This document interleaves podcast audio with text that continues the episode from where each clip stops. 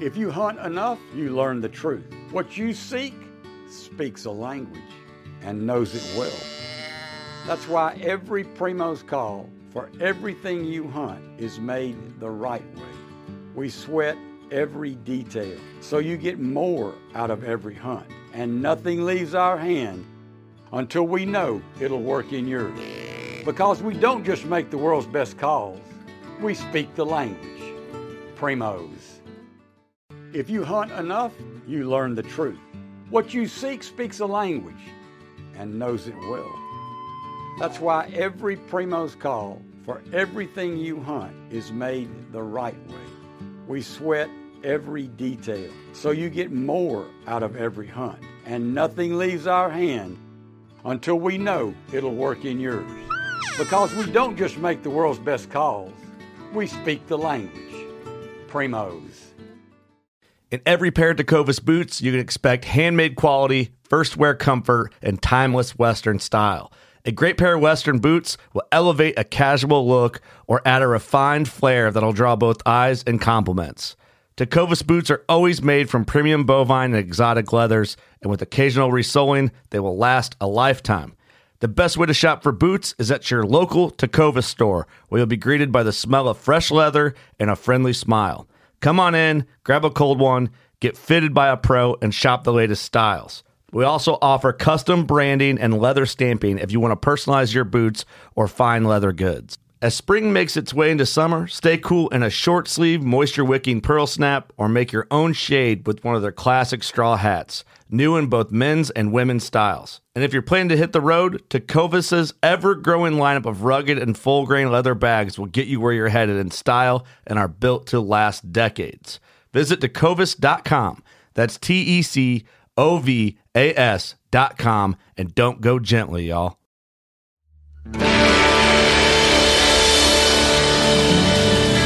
From the nation's capital, this is the Fly Fishing Consultant Podcast with your host, Rob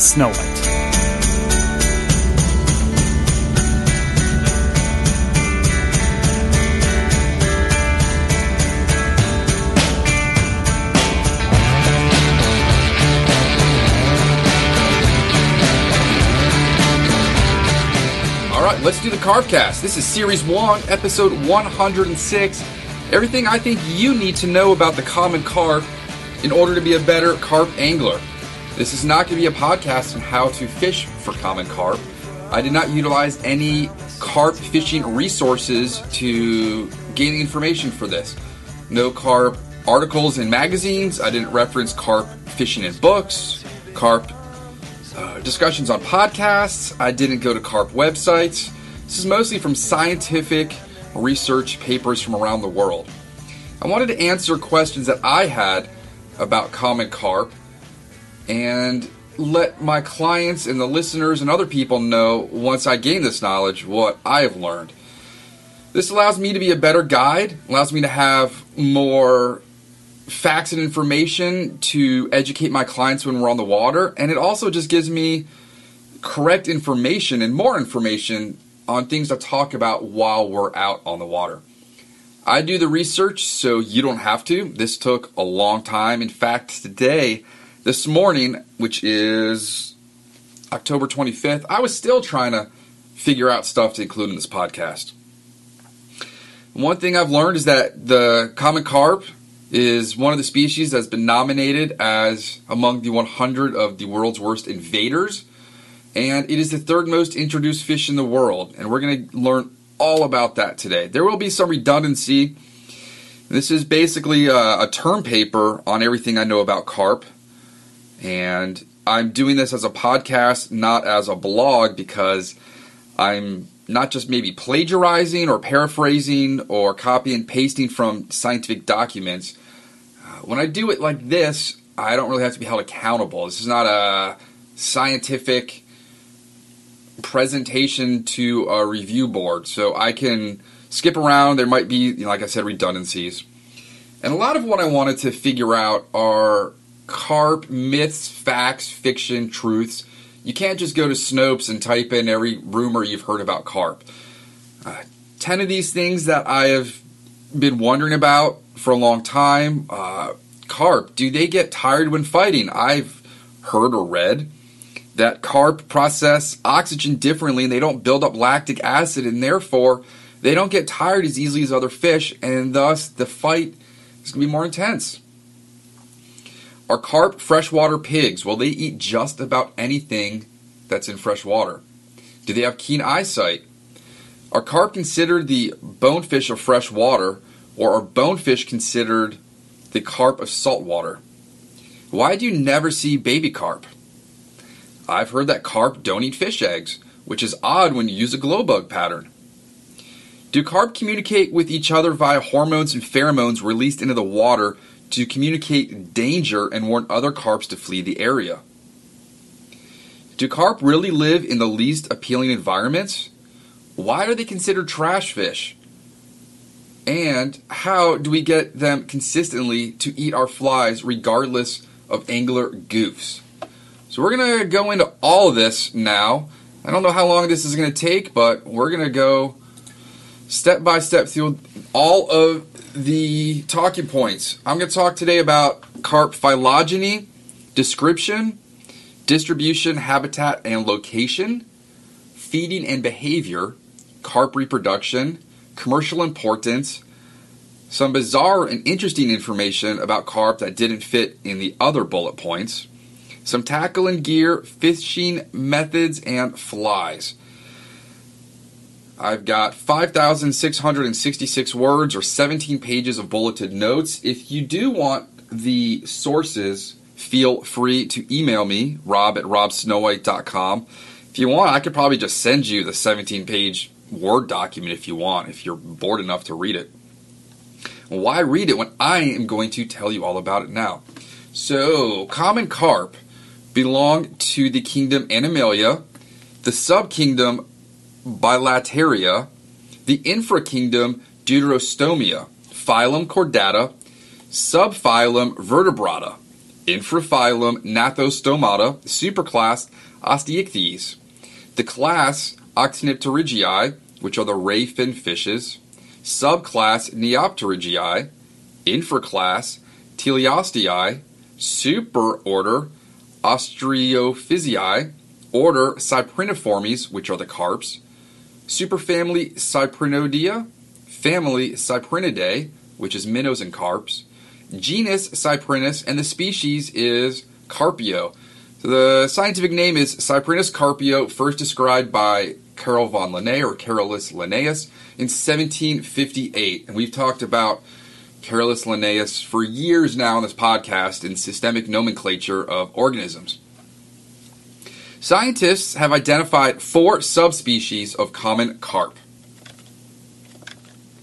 These subspecies are Cyprinus carpio European trans Caucasian common carp from the Danube River basin in the natural waters up to the Ural mountain range. There is Cyprinus carpio aralensis, the Aral common carp from Central Asia. Cyprinus carpio hematopterus, Amur common carp from the Amur River basin in southern China, which now is named Cyprinus rubrofuscus, and Cyprinus carpio viridiviolaceus, the North Vietnamese common carp. So to refer to the jumping carp that are infiltrating the Mississippi River and soon to be the Great Lakes, you can't refer to those as Asian carp because it appears that just about all the carps all the carps seem to have originated in Asia. So it's redundant, if not misleading, to refer to those jumping carp as Asian carp. There are two genetic mutants that show either few or extremely large scales, the mirror carp, or no scales at all, the leather carp. In Latin, cyprinus means carp. Cyprinus is the old word name for carp. People believe that the goldfish is a young carp. Goldfish and common carp are actually two distinct species. Let's talk about physical characteristics and descriptions. The original common carp was found in the inland deltas of the Danube River about 2,000 years ago. It had two pairs of barbels and a mesh like scale pattern. It was initially kept as an exploited captive, later maintained in large, specifically built ponds by the Romans in south central Europe. And this is verified by the discovery of common carp remains in excavated settlements in the Danube Delta area.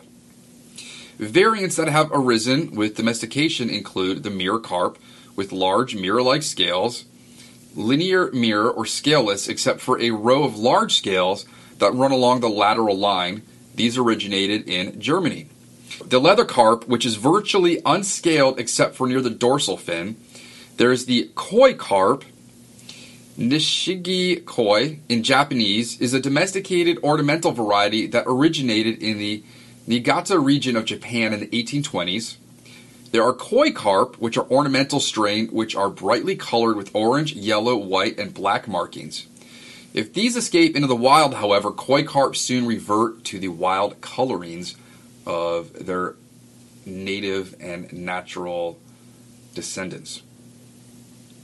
Domestic carp have a much faster growth rate and a relatively short body with a high back and deep belly. The body is grayish to bronze in color with two fleshy barbels that project downwards at either side of the mouth. The number of scales varies greatly between individuals. Again, the leather carp have no scales, and the mirror carp have fewer yet larger scales. Told you there'd be some redundancy today. Wild common carp are typically slimmer than the domesticated forms. The body length is about four times the body height. It has a redder flesh, forward protruding mouth, and the mouth is terminal. It's shaped like a vacuum cleaner. And there might be some conflicting information in some of these facts based on the variety of sources.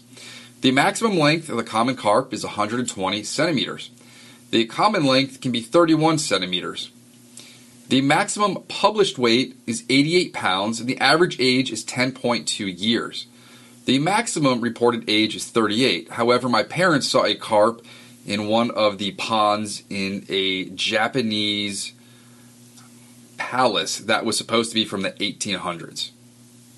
The typical lifespan is 13 to 20 years in the wild. Males live longer than females.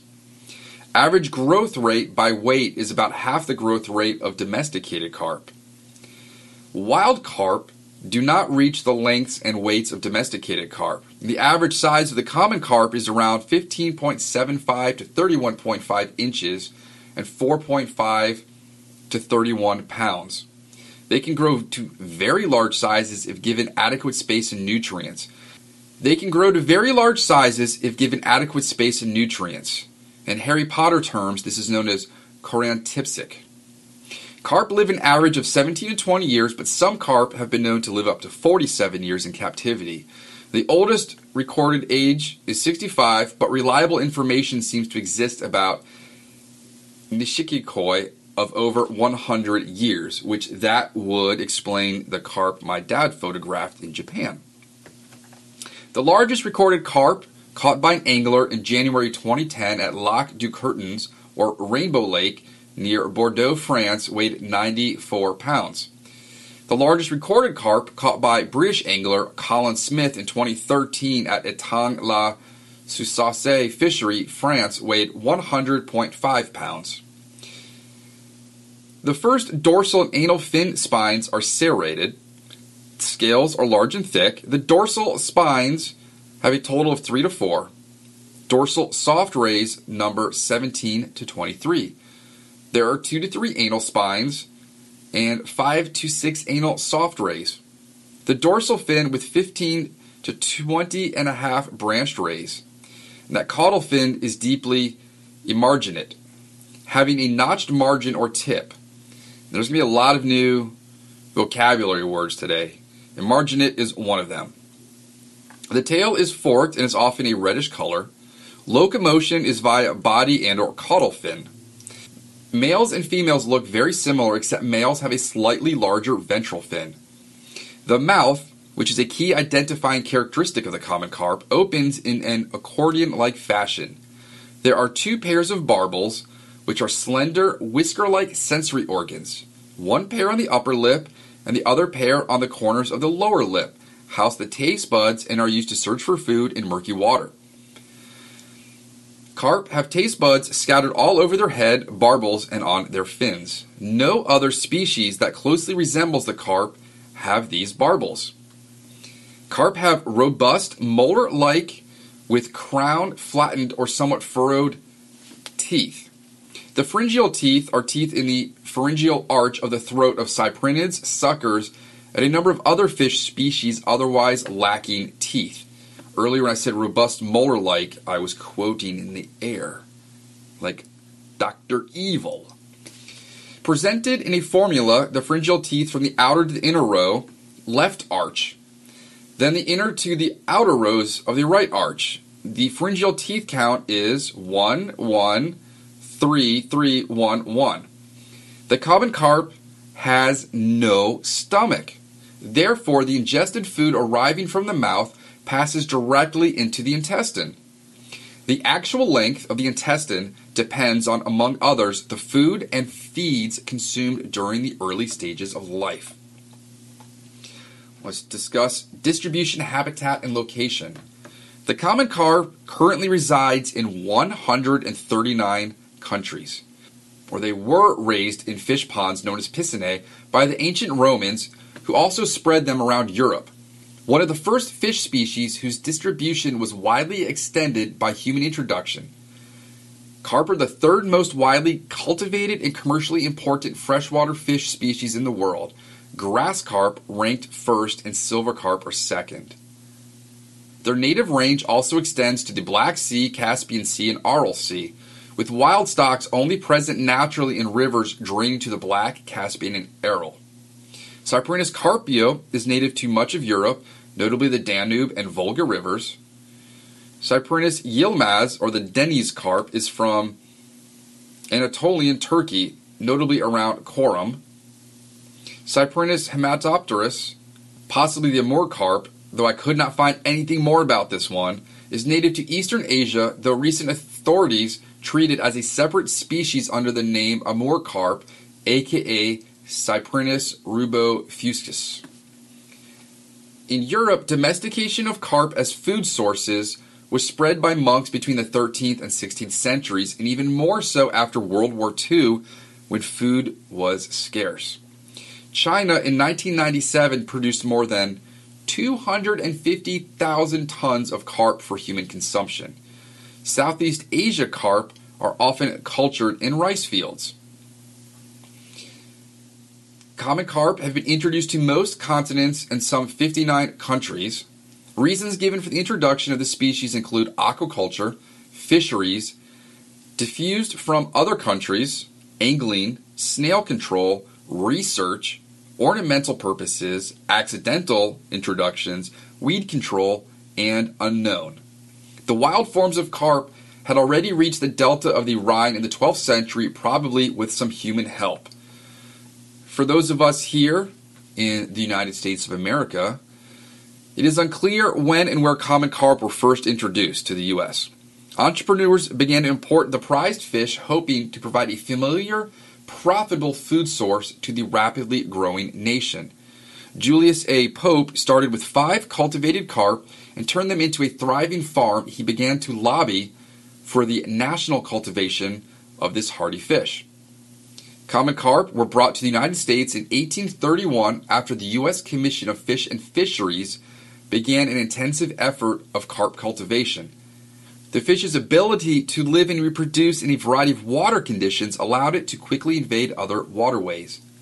They were expected to have little impact on native fishes. Six or seven dozen carp were introduced in 1831 to 1832 into ponds adjacent to the Hudson River, where floods washed them into the main river of New York. Fishing like a local isn't just about catching fish, it's about connecting with the environment and the people who call it home. It's about hearing the stories and traditions that have been passed down for generations and sharing unforgettable moments with the people you meet along the way. Fishing like a local is having an experience that stays with you forever. And with Fishing Booker, you can experience it too, no matter where you are. Discover your next adventure on Fishing Booker. 345 fish were stocked in Druid Hill Park in Baltimore May 26, 1877. Of those 345, 227 were naked mirror carp. That's when I got to bust out Jack K 227. 118 were common scale carp. And from these stocks were introduced to Virginia by the Virginia Fish Commission in 1880. In 1878, some of the fish reared at Baltimore were transferred to Washington, D.C. as Baltimore's water didn't have proper conditions. Baltimore carp hybridized with goldfish in 1878 during their first spawn. 2,000 hybrids were destroyed as being considered worthless. Additional imports were made in 1879 and 1882. A separate introduction to the west coast of North America was made in 1872 in California. Massive exports in 1882, consisting of 260,000 carp, were sent to 298 of 301 congressional districts, as well as the Hawaiian Islands 19th century, uh, whatever you call Hawaii back then, territory. They were distributed widely through the U.S. by the government as a food fish, but they are no longer prized as a food fish. I did have one client whose dad would make carp marinara and stored in mason jars. She said one day he went on a hunting trip, and while he was gone, they dumped it all out. And he came back and they played dumb. She said it was pretty disgusting. Between 1879 and 1896, the number of common carp annually distributed by the USFC, and that should be the United States Fish Commission, Fisheries Commission, vary between 12,265 and 348,784. The USFC stopped distributing common carp in 1896. By 1883, this fish was being caught by fishermen on the Great Lakes and the Mississippi River and had been stocked in the Sacramento and Columbia rivers on the west coast. Commissioners nationwide noted a deterioration of formerly clear and fertile lakes and waterways upon the arrival of common carp by the turn of the century. Carp removal programs began in the 1950s to concentrate instead upon the control of carp populations and their migrations into game fish waters. Minnesota declared the practice of leaving caught carp on the shoreline illegal in 1981. Apparently, dogs would eat the dead and stinking, rotting fish. Common carp are potamodromous. Fish migrations are usually shorter, typically from lake to streams or vice versa for spawning purposes. Potamodromous fresh to fresh water. These fish do not die after spawning. These common carp were further introduced to every part of the world except the poles. The third most frequently introduced species worldwide. They're also known as a schooling fish. They prefer to be in groups of five or more. Typically, they're found in small schools, although larger carp often lead a solitary existence. They're found most notably in temperate climates, in water that is fresh or slightly brackish with a pH of 5 to 9.0 and a salinity of up to 0.5%. They prefer water temperatures of 37 to 95 degrees Fahrenheit, but the ideal temperature is 73 to 86 degrees Fahrenheit. They're acclimated to a variety of habitats and extremes of the environment. Example, high salinities and low oxygen concentrations. So, where exactly are you going to find these fish based on those criteria? Well, their ability to exploit a range of available habitats allows them to take advantage of degraded habitats. They are most abundant in streams enriched with sewage or substantial runoff from agricultural land and are rarer in clear, cold waters and streams of high gradients. Carp can tolerate water with very low oxygen levels by gulping air at the surface. Common carp are found in eutrophic areas, lakes or other bodies of water rich in nutrients, and there's so many nutrients they support a dense plant population. The decomposition of these plants will eventually kill animals' life by depriving them of oxygen in the lakes and large rivers. They do not appear to prefer riverine conditions. They do prefer large bodies of slow or standing water and soft vegetative sediments. They like silt bottoms. They're found at low altitudes of up to 500 meters above sea level. They can be found in brackish lower reaches of some rivers and coastal lakes. Occurring naturally in open river systems, they are never known to dominate the environment. So, again, they're not known for being a major inhabitant of rivers.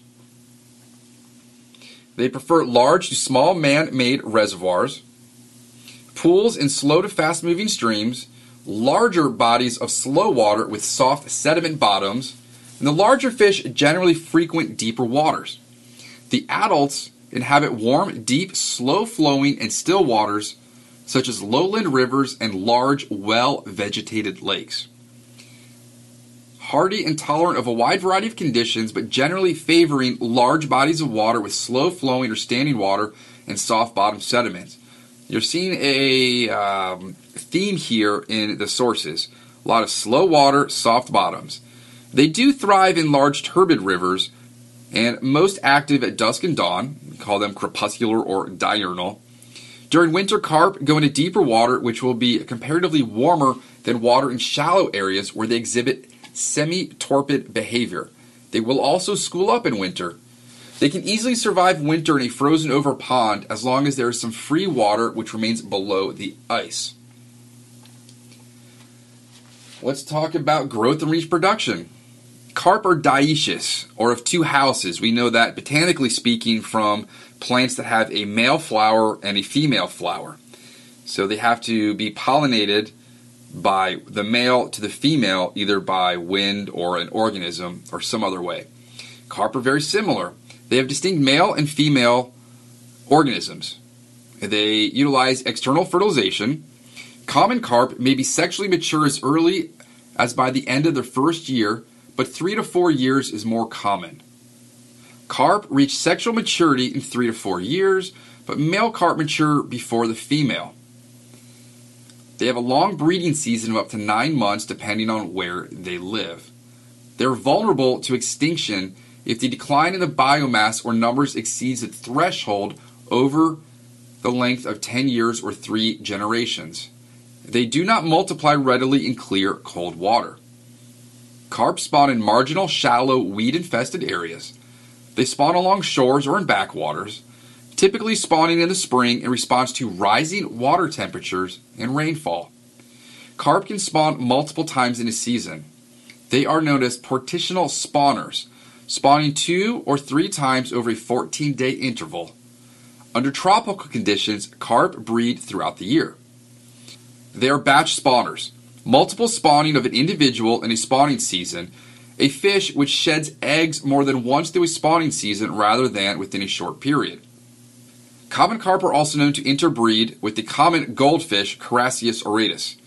When mature female carp are ready to lay eggs, she will secrete pheromones to attract all the potential mates in the area. That's one method of removal of carps is to put those pheromones in to attract the males. Adults often undertake considerable spawning migrations to suitable backwaters and flooded meadows. Temperate reproduction success is restricted to years when the water level starts rising in May and when high temperatures and flooding of terrestrial vegetation last for long periods during May and June. Carp are not selective to their choice of substrate for egg attachment. Carp are known as obligatory plant spawners. Individual females spawn with a few males in dense vegetation. The sticky eggs are attached to water plants or other submerged objects. The males are attracted to her by her smell and will jostle for position around the female until she is ready to spawn.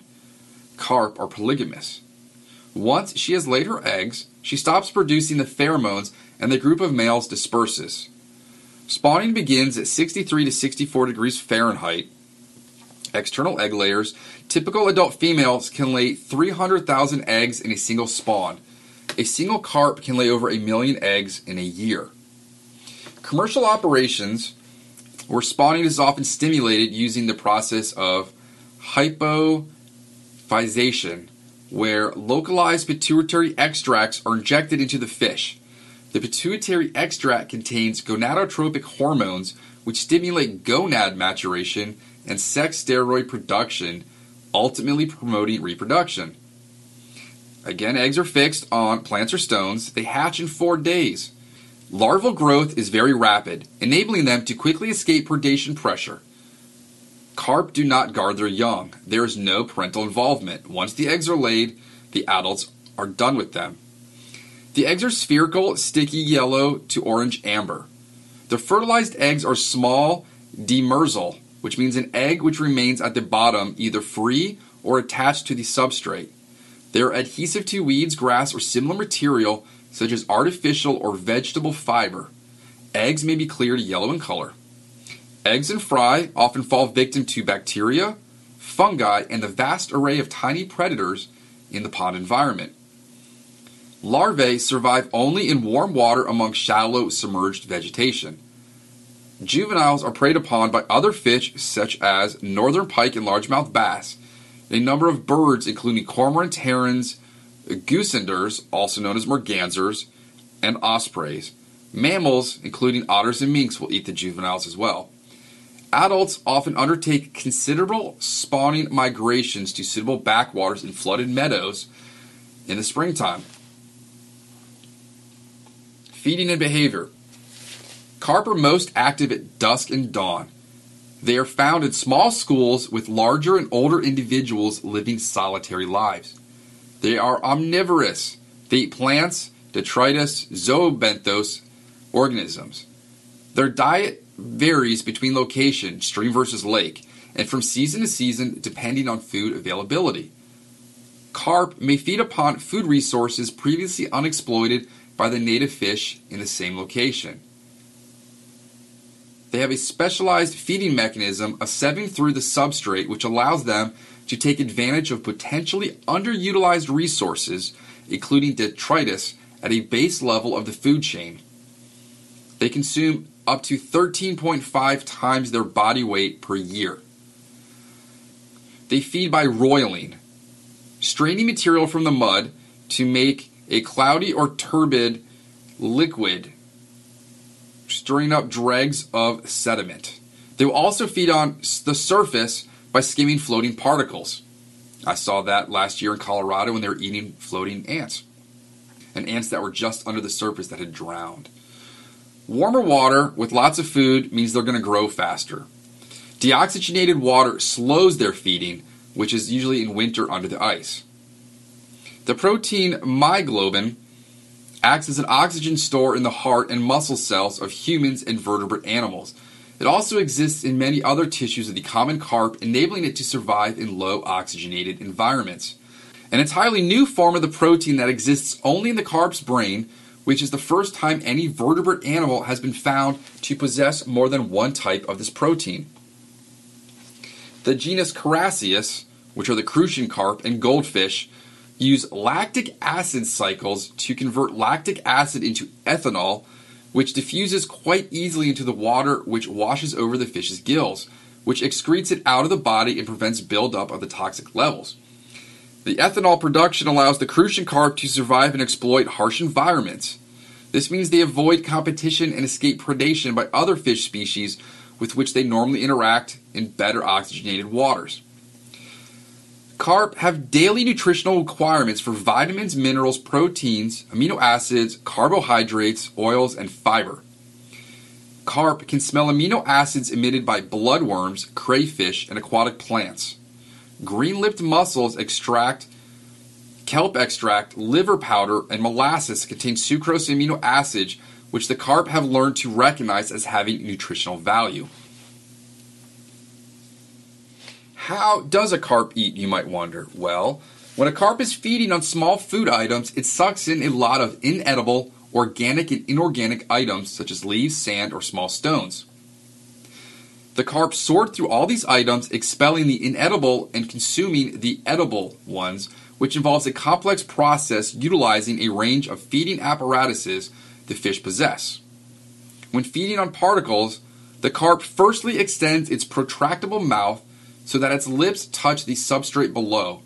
It then sucks up the particles, which is where the first stage of sorting occurs in the oral cavity, as the larger inedible items are expelled back out from the mouth. The particles are then taken back into the buccal cavity, or the mouth cavity, where further sorting takes place with the aid of a palatal organ, a muscular area on the roof of the mouth which is covered in taste buds. Inside the carp's mouth, the buccal cavity is lined with a folded membrane with tough ridges. All those ridges increase surface area. It's one thing I'll always talk about when I'm talking biology stuff. You got to increase surface area and prevent desiccation. They're already in water, so they don't have to worry about the desiccation. When the palatal organ tastes something edible, the particles are then taken back into the buccal cavity or the mouth cavity, where further sorting takes place with the aid of a palatal organ, a muscular area on the roof of the mouth which is covered in taste buds. Inside the carp's mouth, the buccal cavity is lined with a folded membrane with tough ridges. Those folds increase surface area, which allows for more taste buds. There's a theme in nature where everything has increased surface area. The mucosa is covered by microscopic projections called papillae and are richly provided by mucus goblet cells and taste buds. The palatal taste organ on top of the mouth traps the food against the bottom of the mouth. When the palatal organ tastes something edible, it holds onto the items. Non food items are expelled through the gill opening. Larger items are spat out. Approximately 97% of what the carp takes in is ejected. The edible particles are then passed back to the pharyngeal teeth where they are crushed ready for digestion. The pharyngeal teeth are lined in three rows on each side of the mouth, with three teeth in the innermost row and one tooth each in the two outer rows. That was the pharyngeal teeth formula I gave earlier. I think it was 1, 1, 1, 3, 3, 1, 1, 1. The teeth are positioned below a tough calcified pad. Food is ground between the pad and the pharyngeal teeth. The duct, which carries the ground food up to the intestine, and receptive sac called the oesophagus, aka the food pipe. Lampreys, hagfishes, chimeras, lungfishes, and some teleost or rayfin fishes have no stomach at all, which the oesophagus opening directly into the intestine. These animals all consume diets that either require little storage of food or no predigestion with gastric juices or both. Again, carp do not have a stomach. Digestion takes place in the intestine, which is twice the length of the body. Different enzymes are secreted by the pancreas along the intestine. Trypsin and chymotrypsin are used to break down proteins. Worms, insect larvae, and fresh vegetable matter are only partly digested and serve as roughage to keep the intestine active and healthy carp will also ingest silt and other indigestible detritus to bulk out their diet. The process is constantly occurring as the fish graze on the particle baits, moving around the area, filtering through items that it draws into the mouth. The sorting and filtering process takes some time and is why the carp can be kept feeding on smaller items of food for longer than feeding on larger items. Carp may test the food's nutritional content with its taste buds to determine if it has gone off. Uprooting submerged vegetation, it also increases the cloudiness of the water, which can have detrimental effects on native wildlife. Carp may destroy, uproot, disturb, and eat submerged vegetation, causing serious damage to native ducks, such as canvasbacks, and other fish populations. Carp prefer to scavenge the bottom sediment for insects, crustaceans, including zooplankton, crayfish, and benthic worms. There's also evidence that common carp prey on the eggs of other fish species, which may be responsible for the decline of the razorback sucker in the Colorado River and the white sturgeon in the Columbia River. Adults and juveniles feed on a variety of benthic organisms and plant material. Its digging activity for browsing benthic macroinvertebrates is effective down to approximately 3 to 12 centimeters. They can eat an herbivorous diet of water plants. They will also take aquatic plants and insects from the surface. In winter, individuals go into deeper waters which tend to be somewhat warmer than shallow water. They have led to the decline of many fish populations. Again, their feeding behavior destroys native fish spawning habitats. Carp reduce macrophyte masses in waterways in three ways bioturbation, the restructuring of sedimentary deposits, aka resuspending clay particles in the water, as in lake bottoms or seabeds, by moving organisms such as worms and burrowing clams. One benefit of their feeding technique is that they serve as nutrient pumps, resuspending nutrients that are hidden away in the soil. Introducing phosphorus into the water causes algae blooms.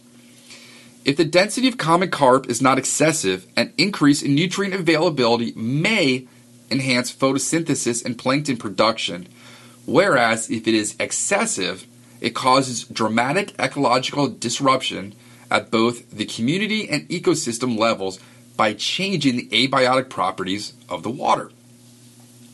Stirring up river substrate and reducing aquatic vegetation carp can make waterways unattractive and can render the water unsuitable for swimming or drinking by livestock. Through direct consumption, carp have been known to feed on tubers and young shoots.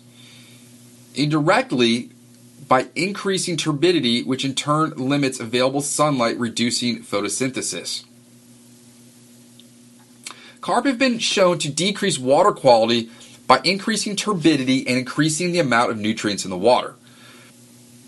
Carp are believed to stimulate algal bloom formation by increasing nutrient release from sediments and decreasing algal grazing by cladocerans, otherwise known as Daphnia, which the juvenile carp prey on.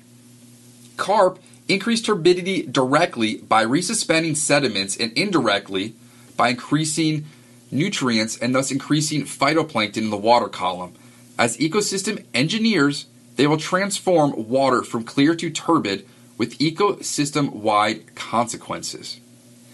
Carp increase nutrients in the water column in several ways. A minimal amount of nutrients are introduced in the water column directly by sediment resuspension. Carp act as nutrient pumps when they consume the nutrient rich benthic sediments and then excrete those nutrients back into the water column in a form that is available to others. This tendency to cause a general decay in water quality and the high fecundity of the carp has caused them to be generally regarded as a nuisance. Common lack of soluble phosphorus, which acts as a limiting nutrient for phytoplankton growth. Common carp enhance phytoplankton productivity by releasing nutrients including soluble phosphorus from the sediment.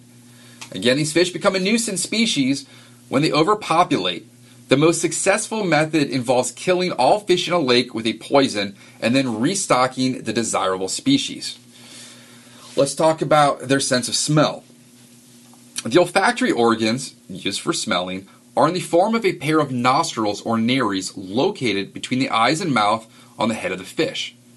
The nares have a flap of skin externally in between two openings that help to channel water into a highly sensitive olfactory bulb system. In every pair of Tecovas boots, you can expect handmade quality, first wear comfort, and timeless Western style. Tecovas boots are always made from premium bovine and exotic leathers, and with occasional resoling, they will last a lifetime. The best way to shop for boots is at your local Tecovas store, where you'll be greeted by the smell of fresh leather and a friendly smile.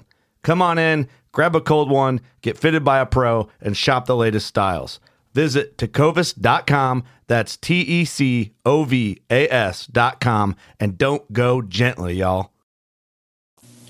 The water entering the olfactory system does not go into the fish's body, and the system can be thought of as a U shaped tube.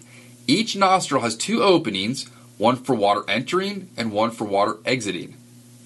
At the back of the nostril, there is a sensory surface called the olfactory epithelium.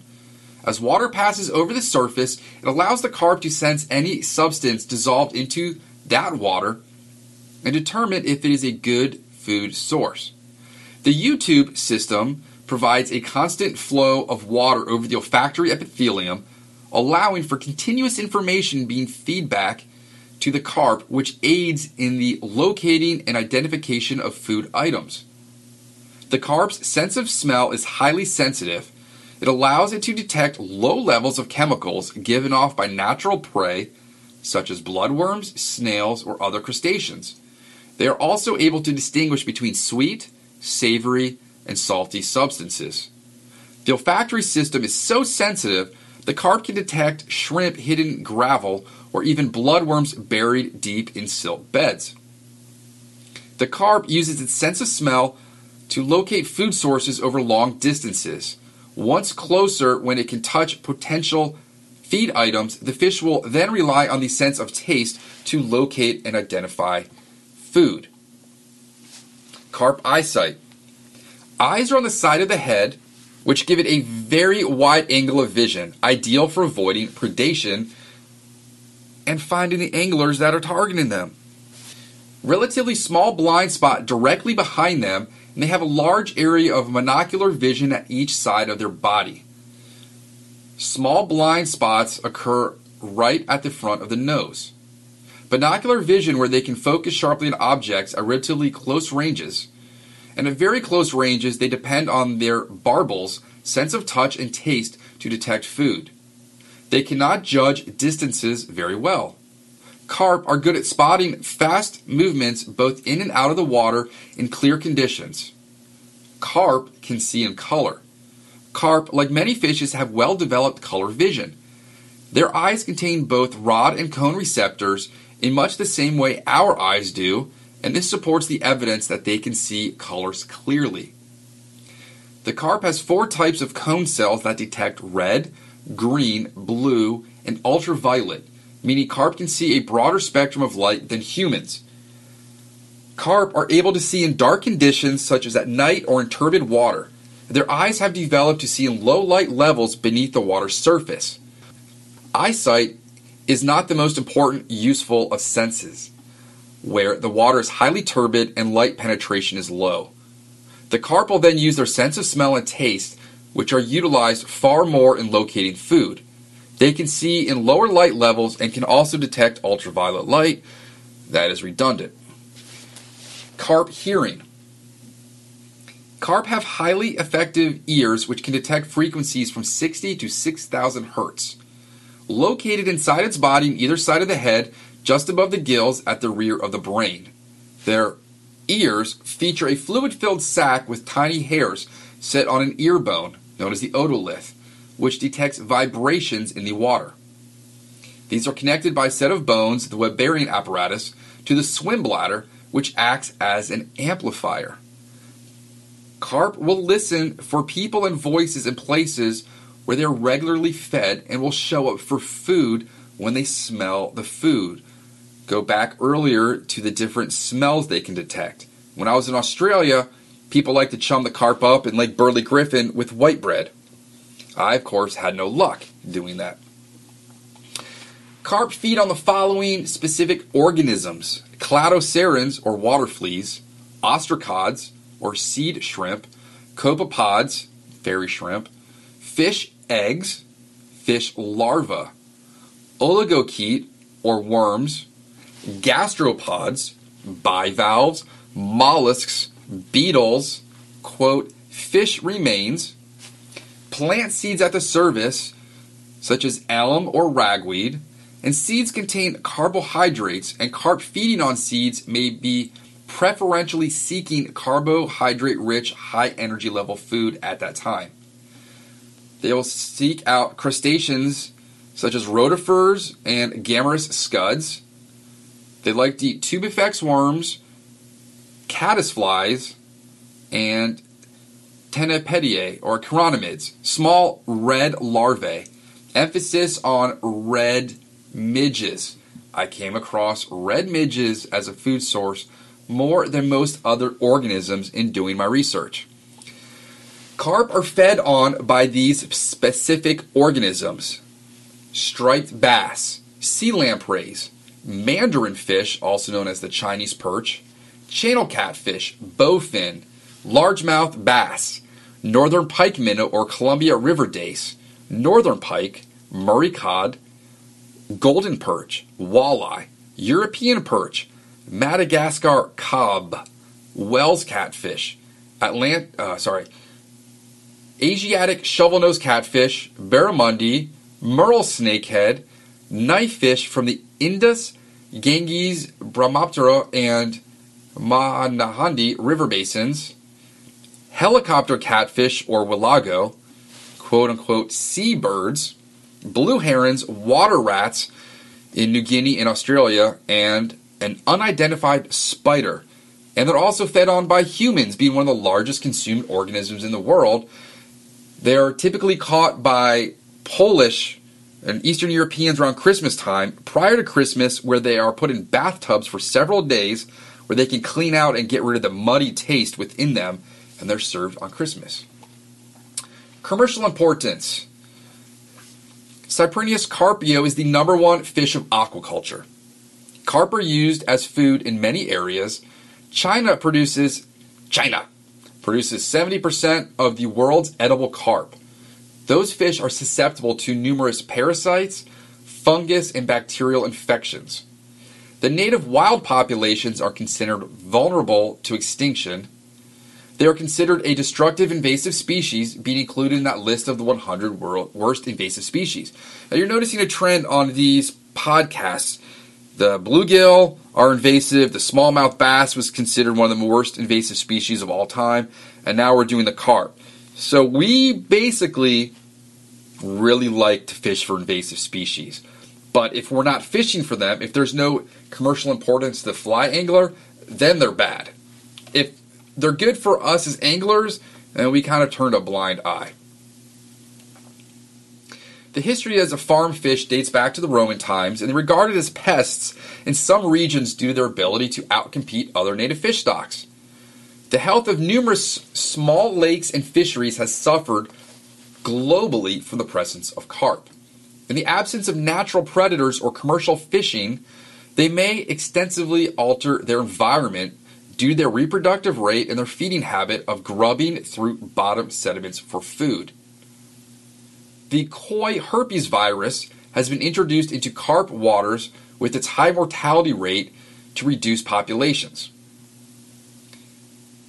Let's talk about Australia. The Commonwealth Scientific and Industrial Research Organization developed a technique for genetically modifying carp so that they only produce male offspring. This daughterless carp method shows promise for totally eradicating carp from Australia's waterways. Carp increase nutrients in the water column in two ways by sediment resuspension and by excretion. They may pose a threat to wetlands that are used by many fish as spawning and nursery habitats. Removal using their behavior is one key way to take advantage of them. The first is that adult carp aggregate together or shoal under the ice, during which times they can be located using telemetry and removed with seine nets. The second way to remove them using their own natural characteristics is their migration routes from lakes to marshes to spawn, which can be blocked or targeted for removal. In Lake Naivasha, Kenya, carp, and Louisiana red swamp crayfish, which are both non native, eat the same types of food from the lake bed if they're not in conflict. However, with the carp's population in increase, the crayfish were forced to eat a lower quality diet, including hippo feces. Now, I don't know if the crayfish are used for food there. This article did not state that. But yes, carp will uh, inhabit areas in Africa with crayfish that will then eat hippo poop when the carp eat their food. Who knew these things, right? The dietary niche of the crayfish has been squeezed to such an extent that it is now almost impossible to catch crayfish in the lake anymore. I don't know if that's good or bad. Let's talk about some bizarre stuff with carp. Common carp have been observed to be exceptional at leaping out of the water when threatened by predators or frightened by passing watercraft. Carp jump to allow them to adjust their level in the water. The swim bladder is linked to the oesophagus and is used to control their depths in the water column. By increasing or decreasing the volume of gas in the swim bladder, the fish can either move up or sink down in the water column, just like a scuba diver's buoyancy compensator. By leaping or swilling on the surface, a carp can force air into its swim bladder through its oesophagus. The shock caused by the fish landing serves to force the gas out of its body. When they need to eliminate this buildup, an leap facilitates the task. A carp jumping out of the water and landing with a splash can force the air out of the swim bladder, allowing them to sink down. More often, when fish have been in deeper water and need to regulate their swim bladder, that is when you see the carp leaping. They need to regulate their vertical location in the water column. Leaping carp may also serve to remove sharp particles of shells in its gills from the crushing process of the pharyngeal teeth. They may jump to clear their gills of sediment from feeding or to adjust their position in a school. Common carp can leap obstacles up to one meter high and negotiate torrential flows. In the early 1990s, biologists exposed control groups of carp to 1,600 chemicals commonly present in the United States waters. Only 135 of the pollutants killed these fish. Carp are able to survive extended periods of time with no food, and they will gulp air at the surface. They can tolerate periods when oxygen levels are very low in the fall by gulping air. Let's talk about tackle. What do you need to catch a common carp? I like a 9 foot 6 weight. Just my preference. Like I said up earlier, these fish can get big, so you want to be prepared to fight them. I like a large arbor reel with a quick pickup so I can get these fish on the reel. I can't save any of the fish that I have landed, those being carp, if that wasn't implied, have been by stripping the fish in. I'm not the greatest carp angler because I don't really find their habitats, the suitable habitats, near where I live. So, from my experience, I like a large arbor that's got fast pickup. I have been using a clear floating fly line per a listener's suggestion, our listener that lives in the Syracuse area. I like that line. And flies. Listen to what was mentioned above for what a fish eats, and that'll help you stock your box. Basically, match what is in the water or what looks enticing to a carp. Now, where to find carp? Fishing for them. Feeding areas favored by carp are easily recognized as depressions in the sediment. You'll see where they bite mouthfuls of the mud out and spit it. And if you find those mouth depressions, you know carp are feeding there. Cold fronts intensify their feeding instincts with the onset of cooler air and water. Fish are always more aggressive when the wind is blowing. Oxygen levels increase, light penetration in the water is decreased, and plankton is abundant. Like I said, this is more about background of carp than how to fish for them. Flies. I think a properly delivered fly is greater than the pattern. You choose. I've caught carp on some pretty stupid, unrealistic looking flies that just happened to be presented well. Match the hatch? Nymphs, mayflies, stoneflies, caddisflies, dragonflies, damselflies, worms. There's a variety of worm flies out there for carp. Same with crayfish, midges. There's maggot cluster flies. There are clam flies. And guess what? We now know why they eat glow bugs and egg flies. Carp do, in fact, feed on eggs of other fish. They feed on mulberries, so use mulberry flies in the summer. Small buggers, and I already mentioned bread flies. And you want to have a little bit of all of these in a variety of colors, sizes, and weights to get down to different depths of water and to have different or reduced sounds when they land in the water so as not to spook the fish. Let's talk about books. There's not a whole lot of books on fly fishing for carp, mostly because these were seen as uh, trash or garbage fish. Didn't really make it into popular fly fishing until I say about 15 years ago. Carp on the Fly by Barry Reynolds. There's the Orvis Guide to Fly Fishing for Carp by Kirk Deeter and Chris Hunt. The Best Carp Flies by Jay Zimmerman. And Carpenizer Carp Fishing Calendar. If you want to see what some might say are lovely ladies holding carp on a monthly basis, you can check out the Carpenizer. There's also the Mad River Outfitters Fly Fishing for Carp VHS slash DVD with Dave Whitlock. That pretty much summarizes everything I found in this podcast on carp. Just about an hour long, and let's go over lastly some of the things that we may or may not have finally determined to be true. Uh, carp don't get tired when fighting. I could not find anything on the internet about the exhaustion levels and oxygen processing and metabolism and metabolic rates of a carp once it is hooked. I don't know where I read or heard of that, but we're going to say that is false. Are they freshwater pigs? They will eat anything. Pretty much. Carp will pretty much eat just about anything. If you go through some of the European carp websites, which I did come across but didn't utilize, the baits and stink levels and colors and sight levels on their baits is quite astronomical. Do carp have keen eyesight? Well, yes, in ways, more so in clear water, and they also have blind spots. So take that into account when you're stocking carp. Carp are like freshwater bonefish. Well, yeah, their mouth is down, their eyes are down, they're looking on the bottom, feeding on benthic organisms, just like a bonefish. There are plenty of other fish that utilize that same technique out there. They are found in 159 countries around the world in places that most of us live where we fish. And bonefish live in other places that we travel to for vacations. You never see baby carp. Uh, didn't really answer that, but we did realize that juveniles are preyed upon by several organisms. I've just never seen a baby carp. Carp don't eat eggs. Well, we disproved that. Carp communicate with each other via the hormones. I read, listened, or watched somewhere that carp, when they are startled, will release a pheromone in the water, and that serves as a signal, you know, similar to what ants would do that say, warning, warning, escape area, danger here. I found nothing about that.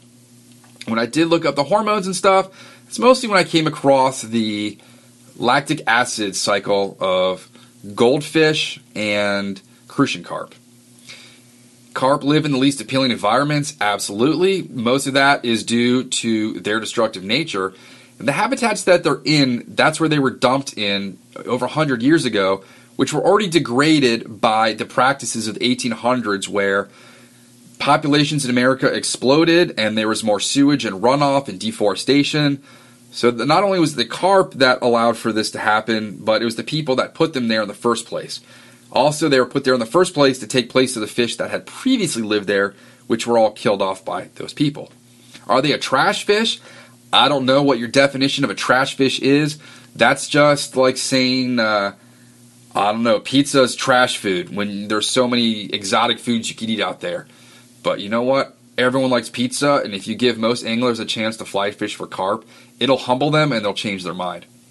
I got humbled last week on the C&O Canal. I dropped more F bombs out there fishing in 40 minutes. I gave up. I said, screw it. There's no room to backcast, and being on an elevated tow path with a 45 degree angle down to the water, that 45 degree angle was covered in dead, dried up weeds from this year, and every roll cast, every attempt to pick up my fly got caught in that, and I was so frustrated, I said, screw it. I went home. And finally, how to get them to consistently eat regardless of angle or goofs. Think, Scott, that's just going to be practice makes perfect, good presentation, getting their blind spot. I have not found that these fish are leader shy. Last week I was using 10 pound Berkley Vanish and they were not spooked. It was me spooking them, not my fly hitting the water. So that is it for the carp cast. I promised this. I told you it was going to take a long time. I've been talking about it for a year that's it. That's everything I could find on carp in months and months and months of research. If you want this document, send me a note. If not, just listen and take notes with what I am saying. Coming up next on the podcast is going to be Chris Woods, CEO of Trout Unlimited. And we've got some Virginia fly fishing and wine festival information. And looks like we've got a steelhead trip coming up. So stay, stay tuned. If you or somebody you know would like to sponsor a podcast, you can contact me at robsnowhite.com. We can talk about rates or product exchanges and go over analytics to make sure that you are getting a return on your investment. Thank you for downloading the Fly Fishing Consultant podcast. Podcast producer Jason, do your thing. Thank you for joining us for the Fly Fishing Consultant Podcast. For more information or to contact Rob, please go to www.robsnowhite.com.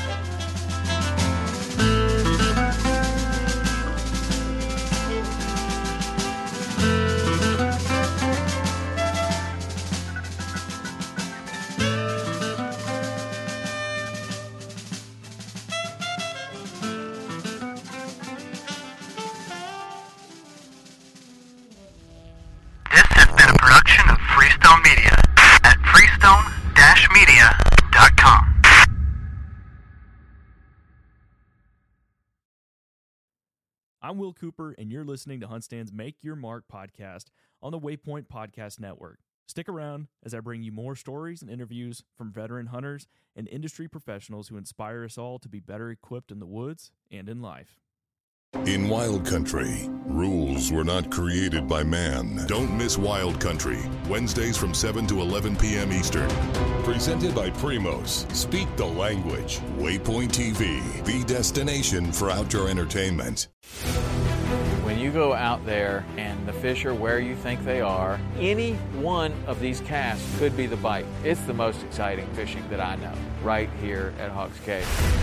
Oh, that's awesome! Experience the best saltwater fishing the world has to offer. Don't miss Thursdays with Saltwater Experience. Brought to you by Golden Boat Lifts. Every Thursday night from 7 to 10 p.m. Eastern on Waypoint TV, the destination for outdoor entertainment.